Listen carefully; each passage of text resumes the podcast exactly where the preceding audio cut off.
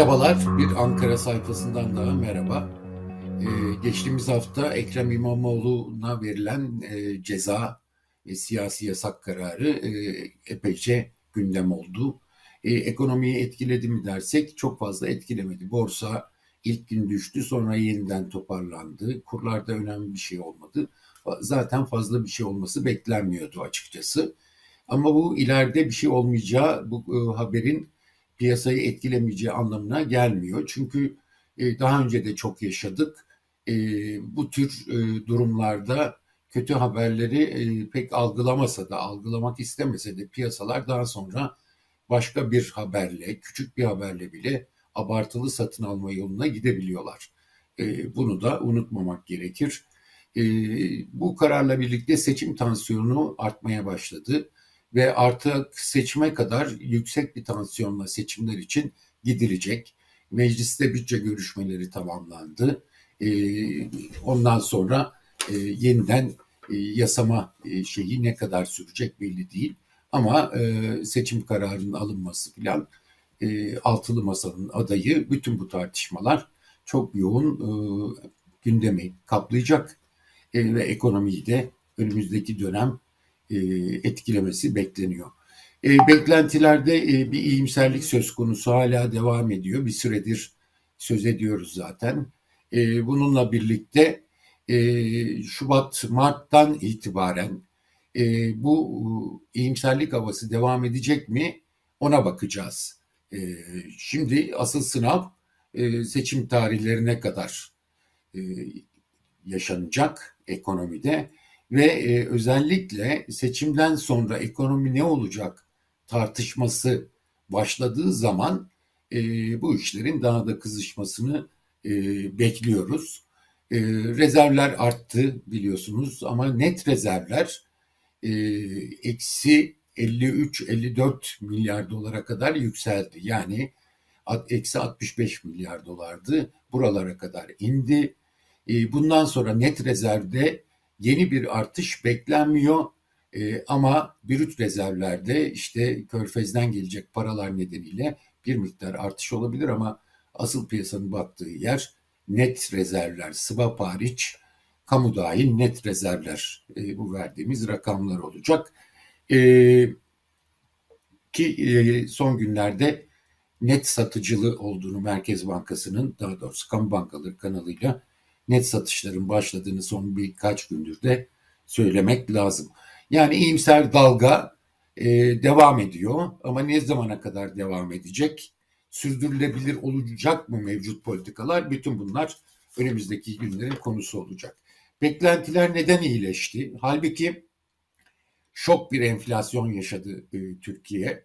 E, daha doğrusu bazı iktisatçıların terimiyle süper şok bir enflasyon yaşadı.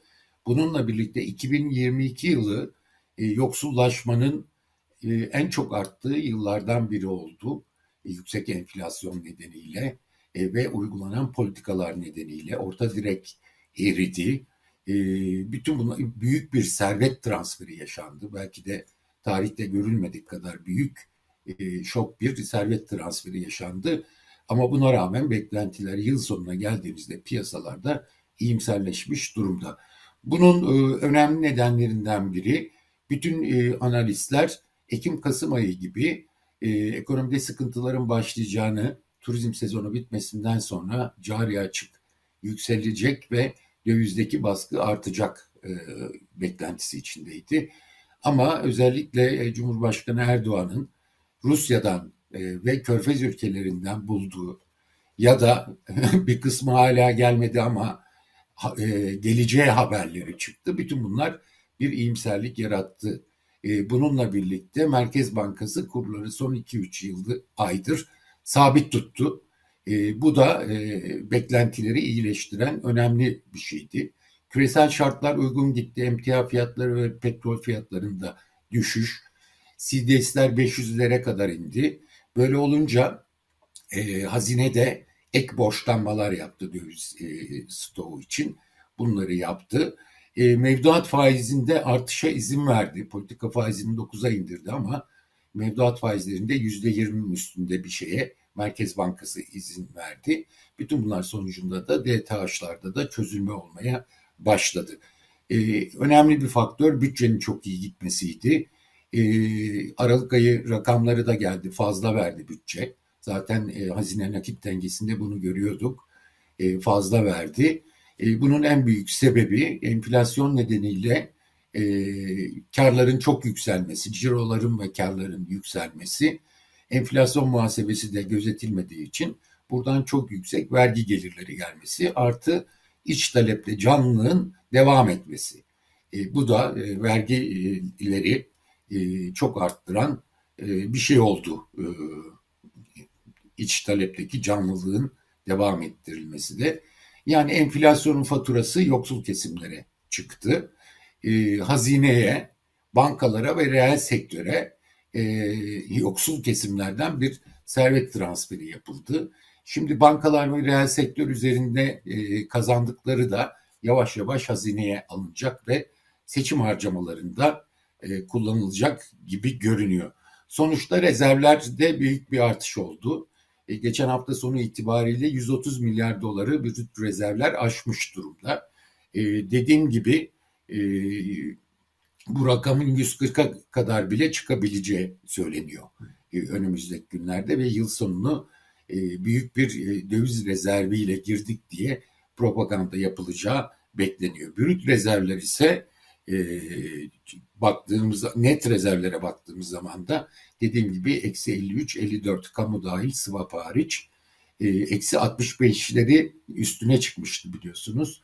E, 12-13 milyar dolarlık net rezervlerde bir düşüş var. E, bundan sonra brüt rezervler artabilir ama net rezervlerde artık yeni yıldan itibaren düşüşler başlayabilir.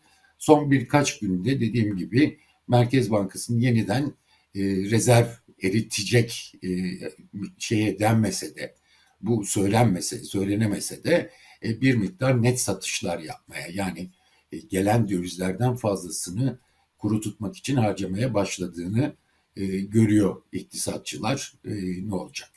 E, 2023'te ne olacak?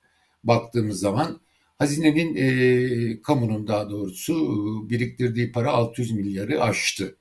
E, bütün bunlara rağmen borçlanma devam etti. Bütçe iyi olmasına rağmen devam etti borçlanma. En son olarak da Cuma günü e, zaten fiilen aşmışlardı borçlanma limitleri. Bu e, limitleri arttırmak için e, torba yasaya bir madde koydular.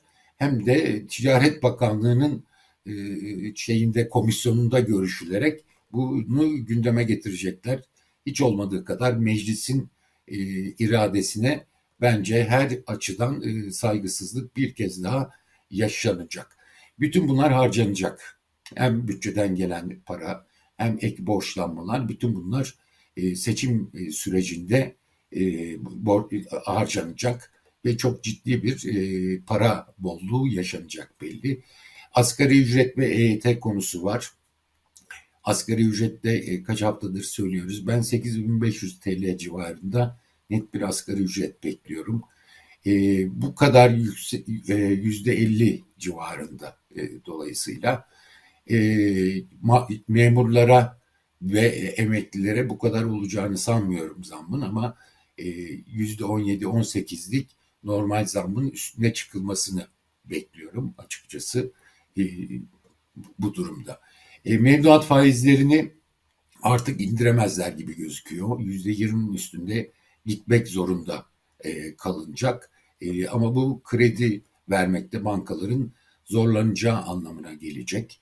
E, bunun içinde zorlayıcı bir kredi aktif rasyosu gibi bir düzenleme çıkar mı? Herkes onu bekleniyor ama bankalar vermesi bile kredi e, patlaması yaşanacağı benziyor. KGF kredisi ilk aşamada 150 milyar liralık bir KGF kredisi çıkıyor. Bunun da yasal e, şeyi düzenlemesi yapılıyor ve buradan e, EYT'lilere verilecek kıdem tazminatları içinde işletmeler yararlanabilecek e, yüzde 75 kefaletle olacak bu. Yani çok ciddi biçimde bir kredi artışı olacak. Ben bu 150 milyar liralık limitinde bir iki ay içerisinde arttıracağını, arttırılacağını bekliyorum. Buna karşılık otomotivde ve konutlarda yeni kredi furyası hazırlandığını biliyoruz. Ee, seçim öncesinde bunlar da gündeme konulacak gibi e, görünüyor. E, bütün bunlar tabii ki iç e, talepte önemli bir artışa neden olacak. E, bununla birlikte cari açığın, tüketimle birlikte cari açığın da artması bekleniyor. E, bunun için e, sert makro ihtiyati tedbirlerle yeni kısıtlamalar bankalara döviz açısından e, gelecek mi? Onu da e, takip edeceğiz. E, ancak e, özellikle Şubat'tan sonra e, sorunların da başlayacağını söyleyebiliriz. Reel sektör karlı bir yıl geçirdi ama önümüzdeki yılın karlılığın azalması kaçınılmaz. Yani yüksek enflasyon rakamlarıyla olduğu gibi e, sürdürülmesi mümkün değil. Artı enflasyon nedeniyle reel ücretler çok düşmüştü. Asgari ücretle birlikte işletmelerin e, maliyetleri çok artacak. Bunun etkilerini şimdiden görmeye başladık. Özellikle tekstil sektöründe bu yılbaşında yapılacak yüksek asgari zamlar nedeniyle şimdiden işten çıkarmalar olduğunu e, duyuyoruz. E, dolayısıyla şöyle bir beklenti içinde işletmeler yeni yılla birlikte belki işçi çıkarma yasağı gelebilir. Biz şimdiden çıkaralım demeye başlamışlar gibi gözüküyor. E, asgari ücret gerçekten işletmeleri e, zorlayacak gibi gözüküyor. Burada da işletme sermayesi açığı doğacak e, ve eski karlılıkları şirketlerin olmayacak. Aynı şekilde bankalar içinde söz konusu. E, Fitch'in yeni bir raporu çıktı. Bankaların büyük bir e, özellikle e, önümüzdeki döneme ilişkin risklerle karşı karşıya olduğu, e, gevşek para politikası sürdürülmesi ve e, otoritelerin çok sıkı e, kurallar ve e, o şeyler kısıtlamalar getirmesinin e, bankaları zorlayacağı, öz kaynaklarını zorlayacağı da söyleniyor. Özellikle bu e, döviz tutma meselesinde e, İş Bankası Genel Müdürü biz istedik dedi ama benim bankacılarla görüşmemde e, bu öz kaynaklarına oranla döviz tutma e, imkanlarını azalttılar ve bankalar diyor ki kurda her, en ufak bir hareket halinde biz e, öz kaynaklarımızdan yemeye başlayacağız. Bunu bile elimizden aldılar diyorlar ve bunun içinde Merkez Bankası'nı suçluyorlar. E, Maliye ve Hazine Bakanı ve BDDK'nın bu konuda şikayetleri dinlediğini, çok taraftar olmadığını ama Merkez Bankası'nın zoruyla bu kararının da alındığını e, söylüyorlar. Bunun yanı sıra borsa çok iyi bir e, süreç yaşanıyor borsada. E, burada karlılıkların büyük etkisi var tabii. Ama bir yandan da özellikle tasarruflarda bir alternatif olmaması herkesin borsaya koşmasına neden oldu ve borsada büyük bir artış var. Ama önümüzdeki yıl ilk aylardan başlayarak karlılıkların azaldığı, şirketlerin karlılıklarının azaldığı, bankaların karlılıklarının azalacağı yolunda e, konuşulmaya başlanacak ve bununla birlikte bunun borsaya olumsuz etki yapması beklenebilir. Eğer e, başka manipülasyon, spekülasyon hareketleri görmezsek e, bu yüksek kar beklentisi e, bitince e, önümüzdeki yıl için e, bunun borsaya da yansıması e, sürpriz e, olmayacak gibi e, görünüyor. E, ve önümüzdeki yıldan başlayarak e, iki ay sonrasından başlayarak yüzde elli zam verilse bile bunun etkileri de gitmeye başlayacak. E, enflasyon nedeniyle e, kur e, daha e, baskılanacak. E, o zaman eğer baskılanırsa enflasyonu durdurabilmek için kurlarda şimdi bir buçukluk aylık artış oluyor. Bunu durdururlarsa enflasyonu indirelim diye. Çünkü iç taleple birlikte enflasyonda yeniden kıpırdanma başlaması olası. Bunu bir yandan e, hotspot'la önlemeye çalışacaklar. Şimdiden yüzde yirmiye göre hesap yapın demeye başladılar. E, yani bir zorlama tedbirler devreye girecek seçime kadar. Onu görüyoruz. Bu fiyat dondurulmasına kadar gidebilir diye bile konuşuluyor. E, bir de bir yandan da kurları tümüyle sabit tutmaya kalkışırlarsa işte iki, önümüzdeki 2-3 ay içerisinde yeniden kur, kurlar üzerindeki beklentiyi arttırabilirler ve tersine dönebilir. E, aynı zamanda e, yüzde yirmi üzerindeki TL mevduat faizlerinde bence korumak zorunda kalacaklar seçimlere kadar. E, baktığımız zaman enflasyonda normalde 40'ın altına inilmesi gerekiyor. E, baz etkisine baktığınız zaman bunu bütün iktisatçılar da söylüyor. E, normal bir aylık artış halinde yüzde 40'ın altına inmesi ve bu rakamlarla e, seçimlere girilmesi e, kesin gibi gözüküyor. Ama içi talepte çok yüklü bir artış olduğu takdirde e, enflasyon hedefinde de şaşabilir. Çünkü Cumhurbaşkanı Erdoğan'ın belli ki yüzde 40 ve altı bir enflasyon hedefi var. Ama bu hesapları da e, şaşabilir normal taleplerde. E, yani bu yine e, bir beceri konusu olacak. Normal bıraksalar, rutin bir ekonomi yönetimi yapılsa yüzde kırkın altına inecek bir enflasyondan artık söz edebiliyoruz. Ama iç talebi abartılı biçimde arttırırlarsa ve yanlış yaparlarsa yine işte makro ihtiyati tedbirlerle çok baskılamaya devam ederlerse e, aldıkları kararlarla yeniden bir kura talep yaratma ihtimalleri de var. E, asıl şey iyimser bir dalga var ama bu sürdürülebilir mi? E, özellikle Şubat'tan Mart'tan sonra bu konuşulmaya başlanacak. Niye konuşulmaya başlanacak? Çünkü muhalefet altılı masa ortak e, ekonomi programlarını açıklayacaklar. Kadrolarını açıklayacaklar. E, bu kadroların korkuttuğunu anlıyoruz. E, Mehmet Şimşek'le en son Cuma günü e, ortak bir fotoğraf göstermek zorunda kaldı Cumhurbaşkanı Erdoğan. Belli ki e, piyasada geçmiş dönemden kredibilitesi olan bazı isimleri vitrine çıkarmak istiyor. Mehmet Şimşek bunca yaşadığı şeyden sonra bunu kabul eder mi bilmiyorum ama her şey olabilir. Ama baktığınız zaman Cumhurbaşkanı Erdoğan benim şu anda uyguladığım politikalar yanlış.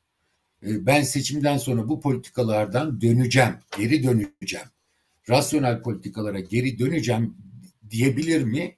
Buna bakmak lazım. Bence diyemez. Çünkü son e, bir, bir buçuk yıldır aslında 2018'den beri e, yanlış politikaların ne kadar büyük etki ettiğini, ne kadar şok ve yoksullaşma yarattığını e, hepimiz görüyoruz. Bunları e, inkar edemez ama e, İstanbul Ticaret Odası dahil yani kendilerine yakın örgütler bile baz etkisi nedeniyle enflasyon düşecek ama bunun kalıcı tek hanelere inmesi lazım ve bunun için rasyonel e, parasal politikalar, rasyonel ekonomi politikaları olması lazım diye şimdiden ses çıkarmaya başladılar. E, dolayısıyla yeni e, bu şikayetler artmaya başlayacak kendi yandaşlarından bile. Şirketlerden gelen TÜSİAD zaten bir süredir şikayet ediyor ama Anadolu sermayesinden gelen şikayetlerin artması kaçınılmaz. Çünkü bunun sürdürülebilir olmadığını, şu mevcut uygulanan tedbirlerin sürdürülebilir olmadığını, piyasa ekonomisinin artık söz konusu olmadığını bütün iş adamları biliyorlar. Ee, yani hem bankaların hem iş adamlarının herkesin iradelerine ipotek konulması anlamına geliyor. Şu e, uygulanan ekonomik politikalar. Bundan rahatsız olduklarını da biliyoruz, konuşuyorlar e, ve yeni dönemde buna ek olarak işletme sermayesi açıkları doğacak. E, bütün şirketlerin e, kobilere veriliyor, esnaflara veriliyor, verilmeye devam edecek. Ama orta ve üst e, işletmelerde de işletme sermayesi açığı asgari ücretle birlikte iyice yükselecek. E, hem de belli ki işten çıkarma e, şeyleri de baskıları da gelecek. Bu şikayetlerin artması e, kaçınılmaz. Erdoğan'ın politikalarına güven yok.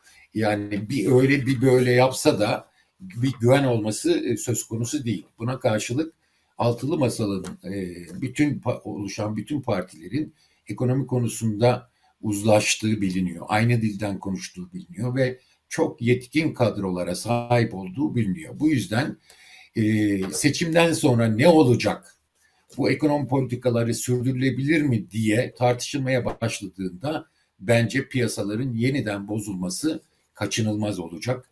E, bu aynı zamanda seçim ekonomisini de etkileyecek Şubat Mart'tan itibaren. E, ekonomi yönetimi kendine çok güvenli gözüküyor. Bu oluşan iyimserlik havası nedeniyle Bakan Nebati, e, Merkez Bankası Başkanı Kavcıoğlu bir aşırı güvenli gezmeye başladılar. E, bunlar nereye nelere yol açacak? E, yeni yılda da bu aşırı güvenleri sürecek mi? Onu da e, göreceğiz. Ama e, tehlikeli bir süreç var. İmamoğlu davası e, etkileyecek piyasayı belli. E, seçimlere kadar ne olacak? Altılı Masa'nın adayı kim olacak tartışmaları tabii ki var. Ama bir iki ay içerisinde onlar da kesinleşmiş olacak. E, seçimlerin ne zaman yapılacağı önemli. Eğer Haziran'a normal zamanla kalırsa mevcut iktidarın ekonomideki bu iyimser dalgayı sürdürebilmesi bence hiç mümkün değil. E, erken almaya çalışacaklar mı? MHP'den gelen 28 Mayıs teklifi vardı. CHP falan da bunu kabul ederiz gibi söylemişlerdi. Ama benim aldığım bilgiler e, altılı masa Nisan'da yapılacak bir seçim için teklif gelse bile bunu kabul etmeyecek. 360 oy gerektiği için e, yani en erken Mayıs'ın sonunda bir seçim e, düşünülüyor. Bu da e, Şubat Mart'tan sonra yeniden kötümserleşen ekonomide bir havanın e, gündeme gelme ihtimalini arttırıyor seçime girerken e, bu kadar avantajlı e, şu andaki iyimser e, dalgayla giremeyecek gibi gözüküyor en azından. E, bununla birlikte bu, bütün bunlar normal giderse e, işler ne olacak? Bununla birlikte her zaman bu yaptırım kararları ile ilgili bilgi vermeye çalışıyorum size. En son, geçen hafta Sıtkı Ayan önemli bir yaptırıma tabi olan kişiydi ve iktidarla ilişkisi yakın e, bulunabilir, e, gündeme gelebilir diye söylemiştim. E, geçtiğimiz hafta yine Reuters'tan bir haber çıktı. E, bu sefer e, bazı Türk şirketleri ve iş adamlarının isimleri de var.